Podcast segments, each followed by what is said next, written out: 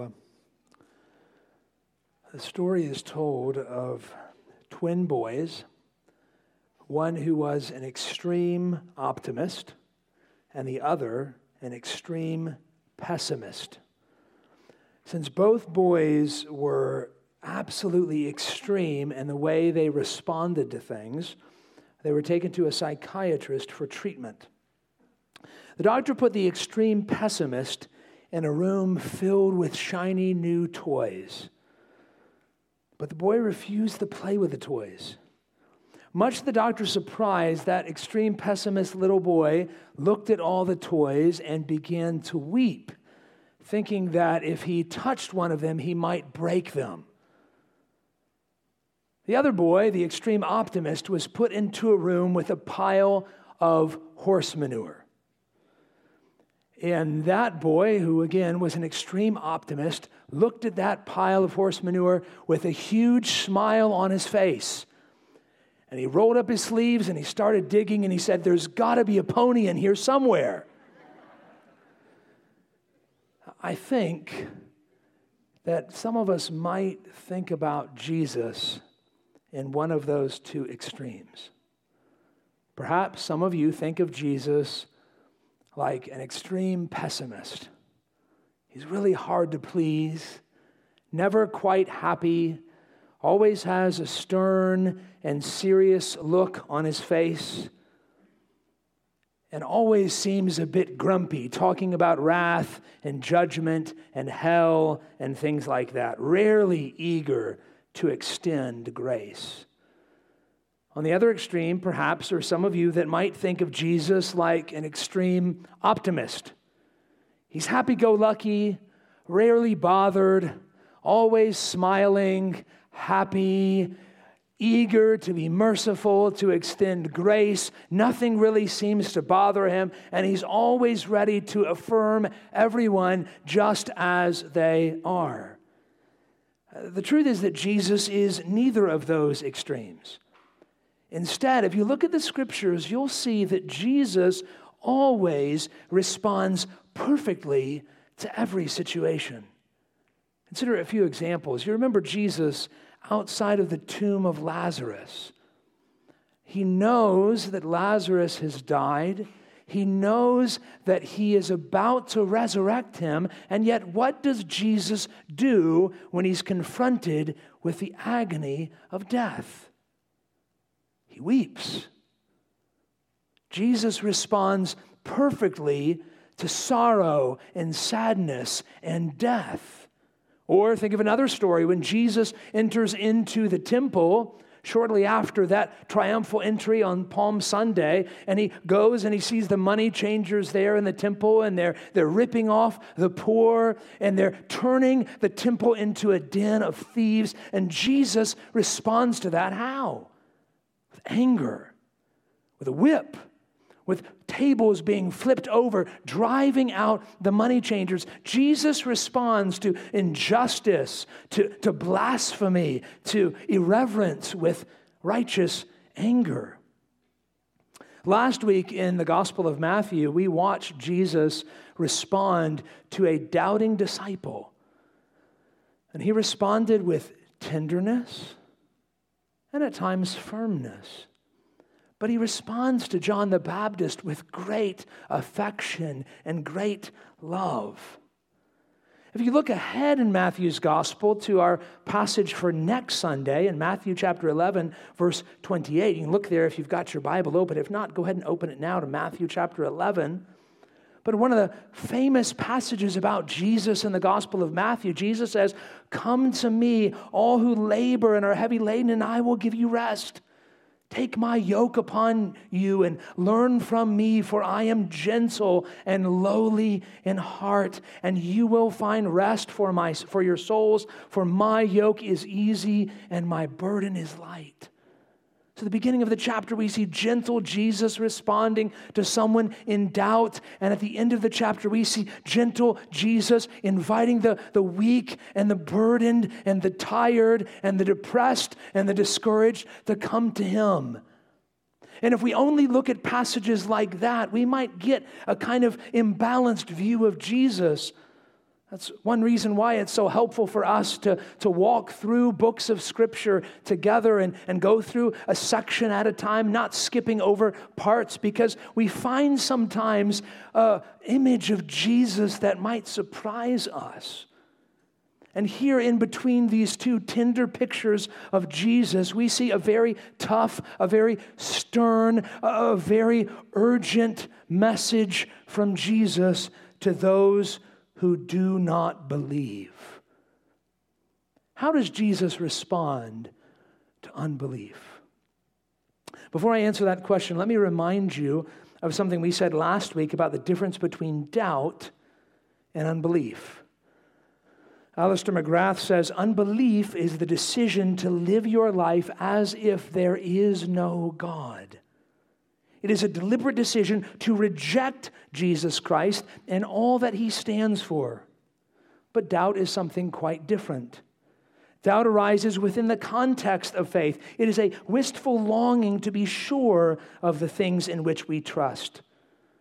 Another helpful quote from the Scottish evangelist Henry Drummond. He said, Christ distinguished between doubt and unbelief. Doubt says, I can't believe. Unbelief says, I won't believe. Doubt is honest, unbelief is obstinate. So, how does Jesus respond to doubt? We saw the answer to that last week. But how does he respond to unbelief? Jesus' response to unbelief is just as perfect as he responds to doubt and everything else. The right response to unbelief, though, looks different than the right response to doubt. The right response to unbelief is an urgent warning. The right response to unbelief is an urgent warning. Before we look at the warning that Jesus gives us in our text this morning, I just want to address the two groups of people that are in this room this morning. Perhaps there are some of, there are some of you in this room that are not followers of Jesus. You're not a Christian you are an unbeliever. I would challenge you to hear and consider the warnings of Jesus. I would plead with you to give me the next 30 or so minutes of your time and give me the most attention that you can spare because I, I, I, plead with you there is nothing more important than how you will respond to who Jesus is. I would plead with you, if you're not a follower of Jesus, would you give me your attention for the next few minutes as we look at this text? If you are a follower of Jesus, I would challenge you as well don't take a nap. You see, we might think, well, this is a passage for unbelievers. I'm a believer. I'm fine. Let me check this one off. I don't need to worry about that. But listen to one of uh, another warning that comes to us from the book of Hebrews, chapter 3, written to Christians. Take care, brothers and sisters, we could say lest there be in any of you an evil, unbelieving heart, leading you to fall away from the living God, but exhort one another every day, as long as it is called today, that none of you may be hardened by the deceitfulness of sin. Listen, do you see that, Christian? You need to be warned against unbelief too. So, from this text and from the words of Jesus, Will you consider with me four warnings about the sin of unbelief? Number one, consider with me the power of unbelief. The power of unbelief. Unbelief is much more powerful than most of us would like to admit. Look at the text, Matthew chapter 11, beginning in verse 20. Then he, that's referring to Jesus, Jesus began to denounce the cities where most of his mighty works had been done because they did not repent. That word denounce there in the original language, it's used only two other times in Matthew. It's used in Matthew chapter 5, verse 11, to refer to the reviling that we receive when we're persecuted for righteousness' sake. And it's in, used in Matthew 26, verse 44, to refer to the way that the thieves mocked Jesus while they're being crucified.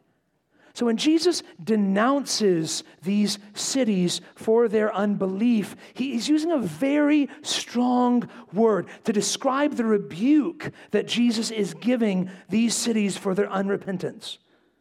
But, but I want you to notice look at the verse, look at the reason why, or look, look at the, the circumstances in which these people did not repent. They did not repent even though they saw most of Jesus' mighty works. Think about that. We have so far seen Jesus give sight to the blind. We've seen him heal the leper, make him clean. We've seen him cause the, the paralytic to walk. We've seen him uh, with a feverish mother in law of Peter touching her and she gets up perfectly. We've seen him raise the dead. We've seen him heal a woman who was overcome with uh, this disease for over a decade. We've seen incredible power. Now, we just have seen it in the text of Scripture, but these cities that Jesus is referring to, they actually saw much of these miracles with their own eyes. In fact, the scriptures tell us that we only have a, a, a, tiny sample of the miracles that Jesus performed recorded for us in Scripture. There are many people in those cities that might have seen dozens upon dozens of miracles performed by Jesus, and yet they still did not believe. Why? Because unbelief is incredibly powerful. The story is told of a man who was absolutely convinced that he was dead. His wife and kids were frustrated, they were concerned. They kept telling him, You're not dead. But he continued to insist that he was dead. So they tried telling him, Look, you're, you're not dead. You're, you're walking, you're talking, you're breathing. How could you possibly be dead? And he said, I'm just sure that I'm dead. So they finally took him to a doctor. The doctor pulled out a medical textbook and uh, he showed him uh, from this medical textbook all this research that demonstrated that dead men don't bleed. He's explaining it to the man. He explains him, dead men don't bleed. Do you, do you see that? Yeah, I see that. Do you understand that? Yeah, I understand that. Dead men don't bleed. And then the doctor took a needle and poked the man in the hand. Blood began to come out. They said, Look, you're bleeding. Do you see that? Man said, Yeah, I see that. The doctor said, What do you think? And the man said, Well, what do you know? The journal was wrong. Dead men do bleed. Do you see the power of unbelief? Do, you see how easy it is to become so entrenched in what you believe that you can't even believe the evidence if it were presented to your face? Just last night, I finished a book I've been reading with the girls called The Magician's Nephew. It's one of C.S. Lewis's Narnia books. And in that book, there's a villain named Uncle Andrew. And Uncle Andrew gets transported into the world of Narnia. And there he sees these talking beasts, including this lion, Aslan, who can talk. But Uncle Andrew refuses to believe that they can talk. And he so convinces himself that Aslan later says he could not hear my voice even if he wanted to. That's the power of unbelief. That's the power of unbelief. If you're in this room and you're not a believer, what would it take for you to believe? Is it possible, dear friend, that even if you had that evidence that you so desperately want, that you still wouldn't believe? Is it possible that you could see miracles and still not believe? Was possible for Jesus' heroes, hearers in this story. Many of you know that Jesus once told the story of a rich man and Lazarus. It's recorded for us in Luke chapter 16. And in that story, uh, the rich man is in hell and he says to Abraham, Send Lazarus, this man who's in heaven, send Lazarus back from the dead and warn my brothers so they don't end up in hell with me. But Abraham said, Luke 16, 29, they have Moses and the prophets, let them hear them.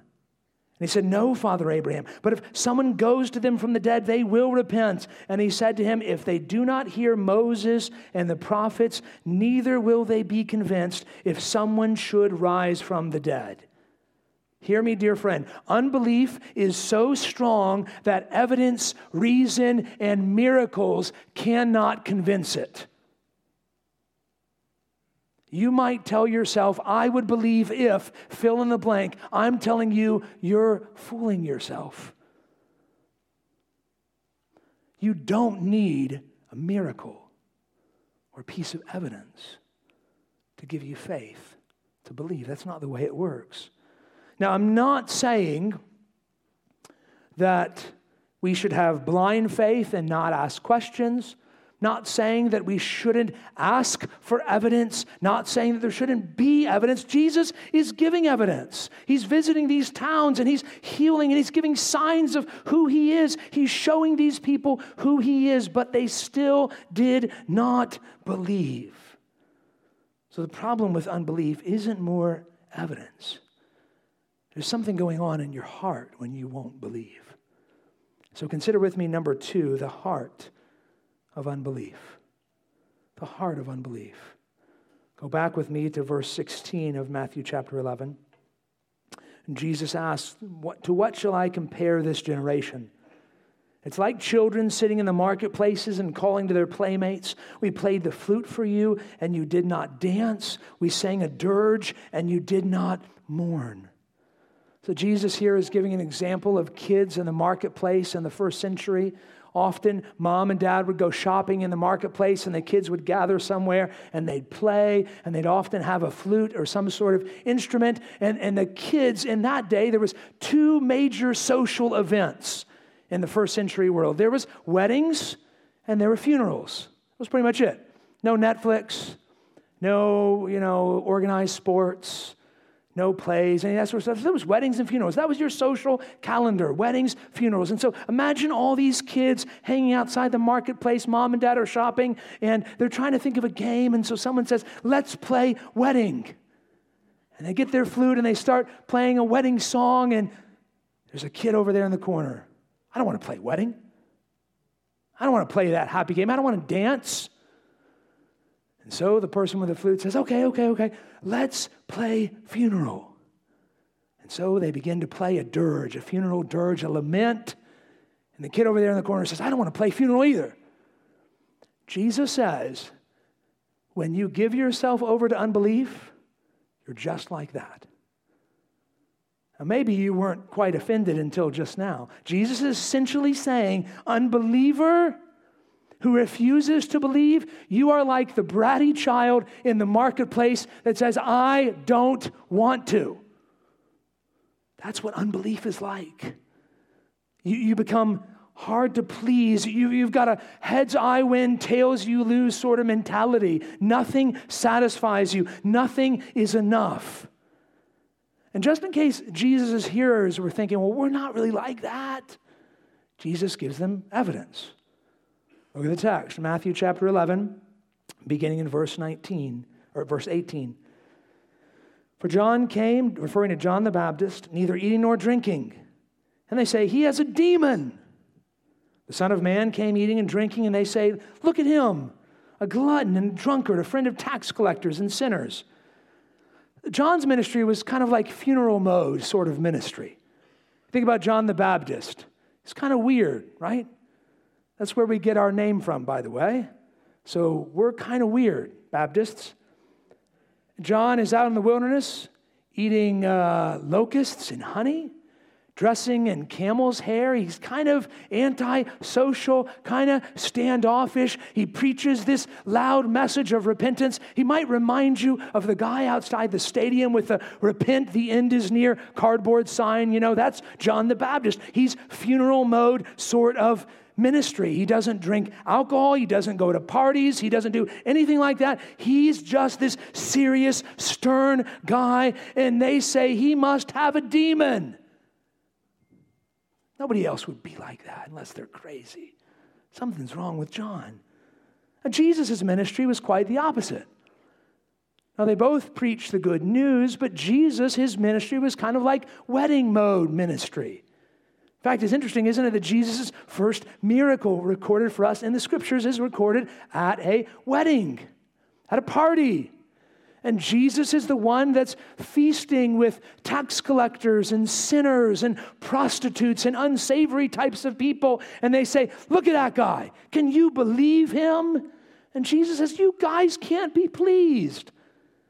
You're not happy with John and his funeral mode kind of ministry. You're not happy with me and my wedding mode kind of ministry. And then he says in verse 19, wisdom is justified by her deeds. Jesus is essentially saying that the proof is in the pudding. Look at the evidence of John's ministry. John didn't have a demon. Jesus said last week he was greater than all the Old Testament prophets. At John's ministry, many repented of their sins, returned to faith in God. The, the wealthy began to share with the poor. Tax collectors stopped cheating their citizens. Soldiers stopped stealing from those who couldn't defend themselves. You look at the fruit of John's ministry, Jesus says that's good fruit. Wisdom is justified by her deeds. Well, look at the fruit of Jesus' ministry. That they accused him of being a glutton and a drunkard, but Jesus wasn't a glutton. Jesus wasn't a drunkard. The scripture tells us in 1 John chapter 3, you know that Jesus appeared in order to take away sins, and in him there is no sin. Jesus wasn't a sinner. Did he spend time with sinners? Sure. But to invite them to repentance. And look at the fruit of Jesus' ministry. The blind are healed. The lame can walk. The lepers are cleansed. Former tax collectors are now followers of Jesus. And they're hanging out with zealots like Simon, who's another disciple, and Peter and Andrew and James and John, these fishermen turned fishers of men. Look at the evidence of Jesus' ministry. Wisdom is justified by her deeds. The problem was not John or Jesus, the problem was their unbelief. So, why didn't they believe? What was at the heart of their unbelief? Here's the simple truth often we don't believe for one single reason because we don't want to. We don't want to. The problem with the bratty kids in Jesus' parable is not the song that's being played on the flute. The problem is that they want the flute. I want to be in control. And so, too, dear friend, that may be what's going on in your heart right now. The problem is not more evidence. The problem is not that you, you just need to be convinced, but it could be for you right now. The problem is that you want the flute. You want control. You don't want to give it up to Jesus. That's the heart of unbelief. I saw an example of this in the news recently. Last September, archaeologists discovered evidence that a massive fireball, about a thousand times more powerful than the atomic bomb at Hiroshima, struck an ancient Middle Eastern city near the Dead Sea. Scientists believe the temperatures rose to 2,700 degrees Fahrenheit, which is hot enough to melt an automobile within minutes. To melt an automobile, 2,700 degrees. Uh, using various dating techniques, they determined that this incredible fireball from heaven destroyed this city about 4,000 years ago. Now, if you know your Bible, you know that around that time, an ancient Middle Eastern city near the Dead Sea was destroyed by fire from heaven. That city was called Sodom, city that Jesus actually mentions in our text this morning. But if the newspapers were to admit that this massive fireball was evidence of the Bible's truthfulness, here's what they'd have to admit God is real. perhaps his word is true. Perhaps he's really holy. Perhaps he really does have wrath against sin, including some of the things that I like to celebrate. Talk about losing control. And so, in the newspapers that reported on this story, they said, rather than saying, rather than saying this might be evidence of the biblical story of Sodom and Gomorrah, they said, perhaps this is the historical event that inspired the story of Sodom and Gomorrah. Talk about willful unbelief. The heart of unbelief. Dear friend and brother, sister, when it creeps up in your heart, often is simply that I don't want to believe. Is that what's going on in you? If you're in this room and you're not a follower of Jesus, I'm going to ask you to ask yourself, why don't I believe? Is there something that you just don't understand? I would encourage you, if that's true, if there's things you just don't understand, talk to the person that invited you this morning. I'll be hanging out at the white flag after the service. I'd love to talk to you as well. I just don't understand this or that. That's one thing. But could it be that the reason why you don't believe is simply that you just don't want to? Heart of unbelief. It's good to consider why we don't believe, but unbelief is too serious to stop there. So consider with me a third warning. Consider the judgment for unbelief. The judgment for unbelief. Go to verse 21. Woe to you, Chorazin! Woe to you, Bethsaida! For if the mighty works done in you had been done in Tyre and Sidon, they would have repented long ago in sackcloth and ashes. But I tell you, it will be more bearable on the day of judgment for Tyre and Sidon than for you. And you, Capernaum, will you be exalted to heaven? You will be brought down to Hades. For if the mighty works done in you had been done in Sodom, it would have remained until this day. But I tell you that it will be more tolerable on the day of judgment for the land of Sodom than for you. Let's unpack what Jesus is saying here. So he mentions a number of cities Chorazin, Bethsaida, Capernaum. Those are three cities where Jesus did the bulk of his ministry, all around the Sea of Galilee. You can visit these places today. Tyre and Sidon, those are two Phoenician cities. They were coastal cities uh, known for their immorality. In fact, a certain king of Tyre was so evil in Old Testament times that Ezekiel actually uses him as a picture of Satan himself. These were really bad cities.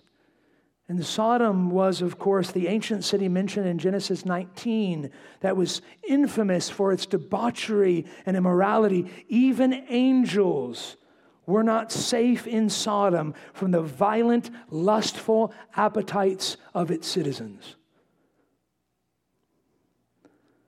But notice what Jesus is saying Tyre, Sidon, Sodom. Three horrible cities they would have repented if they saw what you saw. If you're in this room and you're not a Christian, often some of the objections we hear against, about Christianity is that Christians are supposed to be about morality and we're often immoral people. Listen to me, hear me very carefully. Christianity is not first and foremost about morality. Every other religion is.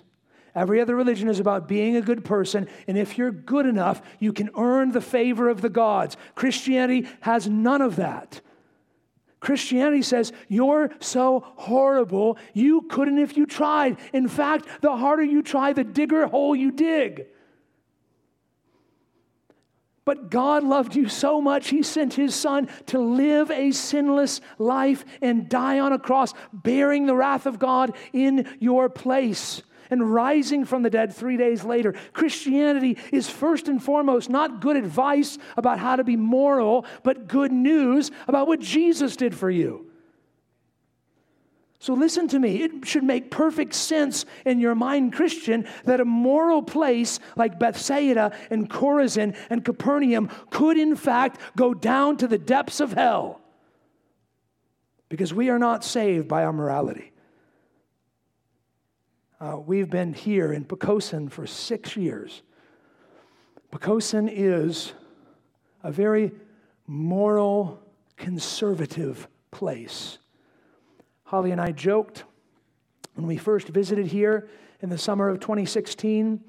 It was, you remember, the summer of 2016, there was a big election on the horizon. We came from an urban center where we saw tons of Bernie yard signs. Remember that? Back in 2016, a different world it seems.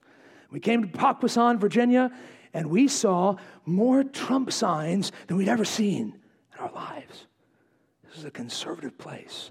This was a right wing place. This was a moral place. This was an upstanding place, just like Bethsaida and Chorazin and Capernaum. And Jesus says, Your morality, your conservativeness, your good works will win you nothing on Judgment Day. That's what he's saying.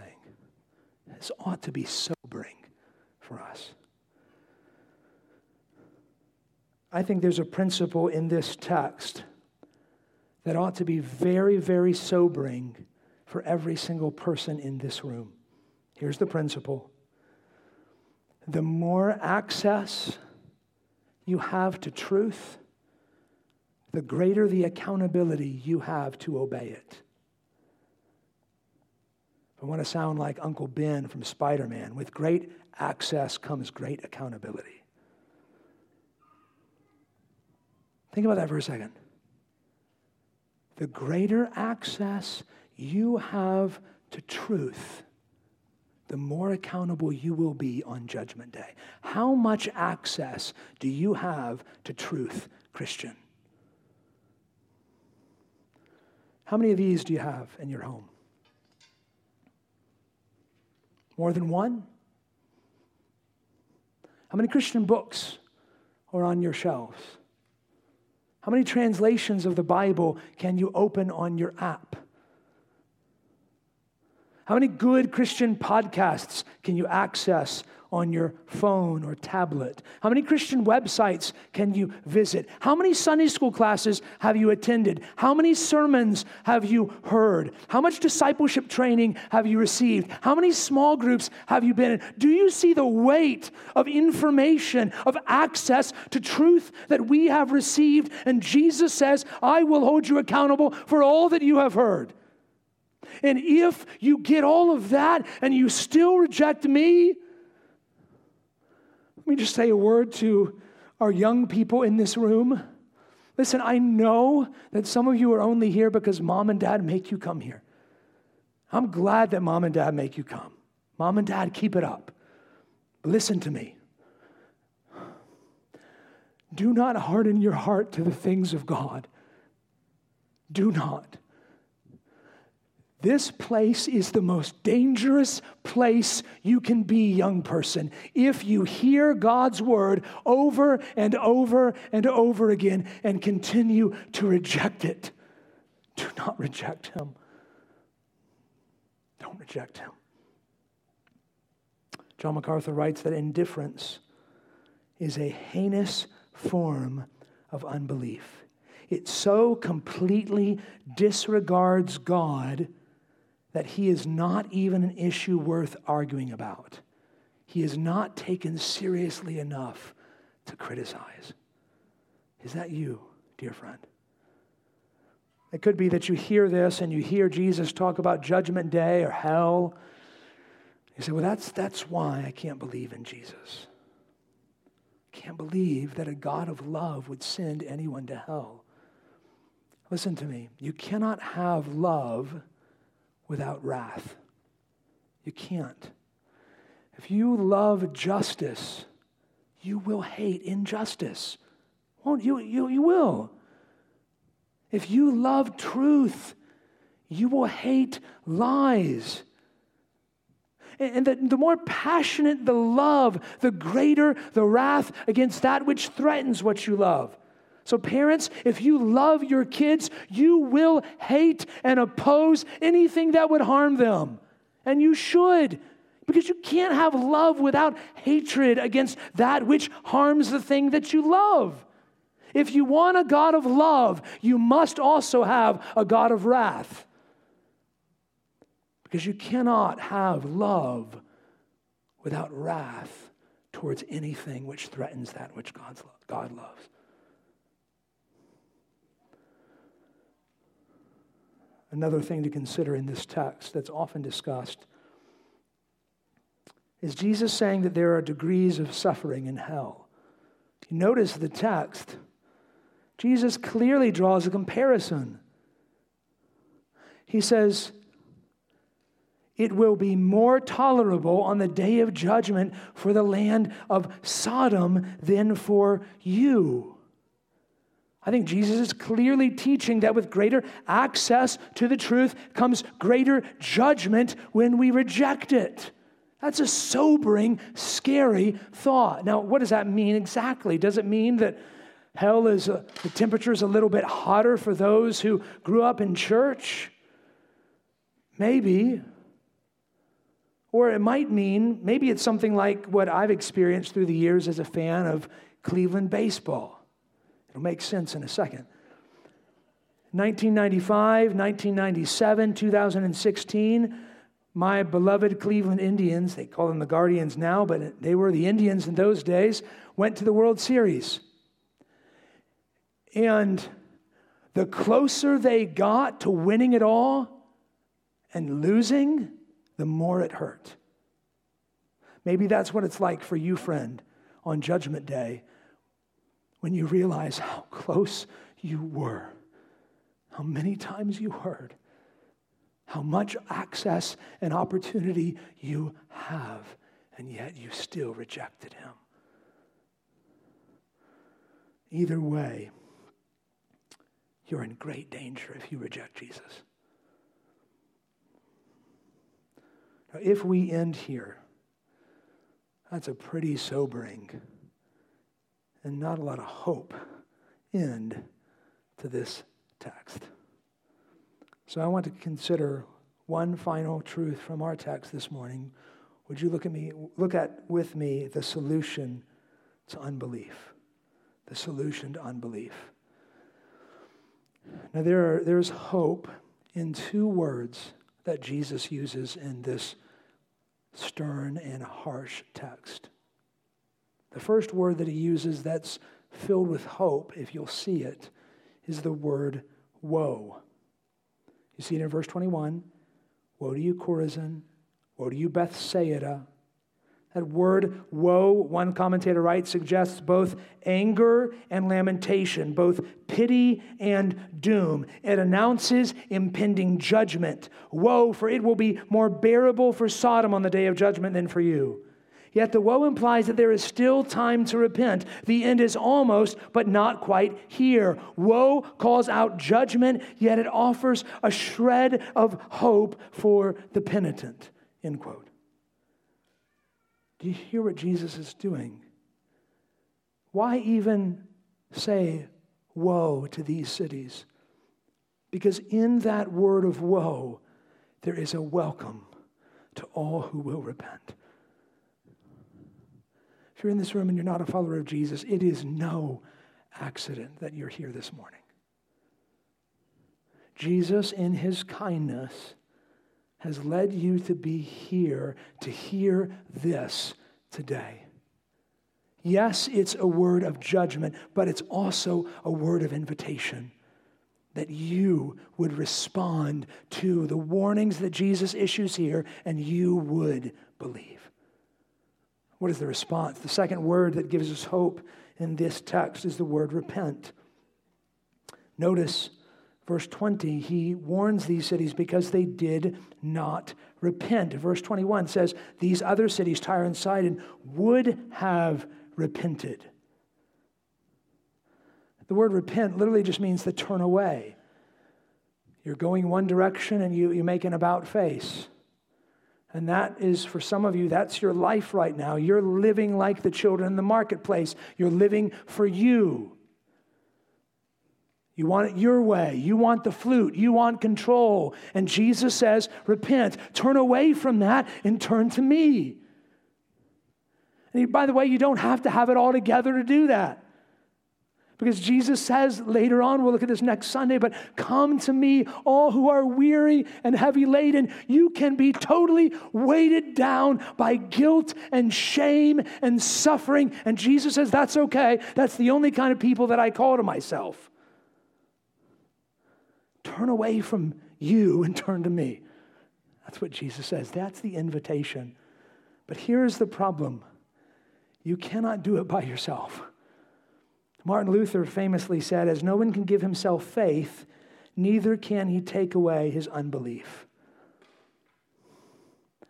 So if you look at the text, Matthew 11, verses 25 and 26, at that time Jesus declared, I thank you, Father, Lord of heaven and earth, that you have hidden these things from the wise and understanding and revealed them to, children, to little children. Yes, Father, for such was your gracious will.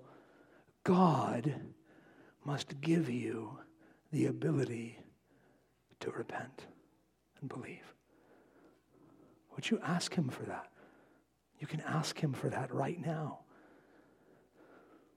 In his book, Center Church, Tim Keller tells the story about a missionary trying to reach prostitutes in Korea with the gospel. And he's talking to these ladies, and they are just weighted down by self loathing, by shame, by guilt. And he comes and he tells them good news. God is a God of mercy and grace. God is a God who forgives sinners. God is a God who welcomes the broken and the outcast. And no matter how many times he tried to tell them this, these women just couldn't believe it. They just couldn't believe it. And so finally, he decided to take a slightly different approach. And he said to these ladies, God is a king. He's a king who has all authority over everyone and everything. And God chooses to save some people. Now, God, because He's holy, because He's massive, because He has authority, because He's king, all who reject Him will be punished. And these ladies said, Yes, that makes sense. I understand that. Of course, yes, people in my life who have authority, they punish those who disobey them too. We understand that. But God, in His grace and mercy, chooses some to be a part of His family. And those ladies looked at that missionary and they said, Well, how do I know if He chooses me? The missionary said, If you believe, the good news of what he's done for you. And if you want to follow him, then he chose you. That would be my challenge to you in this room this morning. Do you believe the good news of what Jesus has done? Do you want to follow him? If you do, then today you can be welcomed into the family of God. And so we who are God's people, let me conclude with a warning again from Hebrews chapter 3. Take care, brothers, lest there be in any of you an evil, unbelieving heart, leading you to fall away from the living God. And let this be our challenge this week. Exhort one another every day, as long as it is called today, that none of us may be hardened by the deceitfulness of sin. Would you pray with me? Father, we thank you for your great love. Thank you for sending Jesus to live a sinless life, to die a sinner's death, and to rise from death, so that whoever believes can have eternal life. And Father, we pray for those in this room that don't know Jesus, that they would turn to him right now. Right in their seats, as we sing, Come, ye sinners, poor and needy, I pray that they would come. They would come to you they'd cry out to you and find salvation in Jesus. And for we who are your people, may we exhort each other so that we will not fall away from this great and glorious God. In Jesus' name, amen. Just stand with me as we sing together.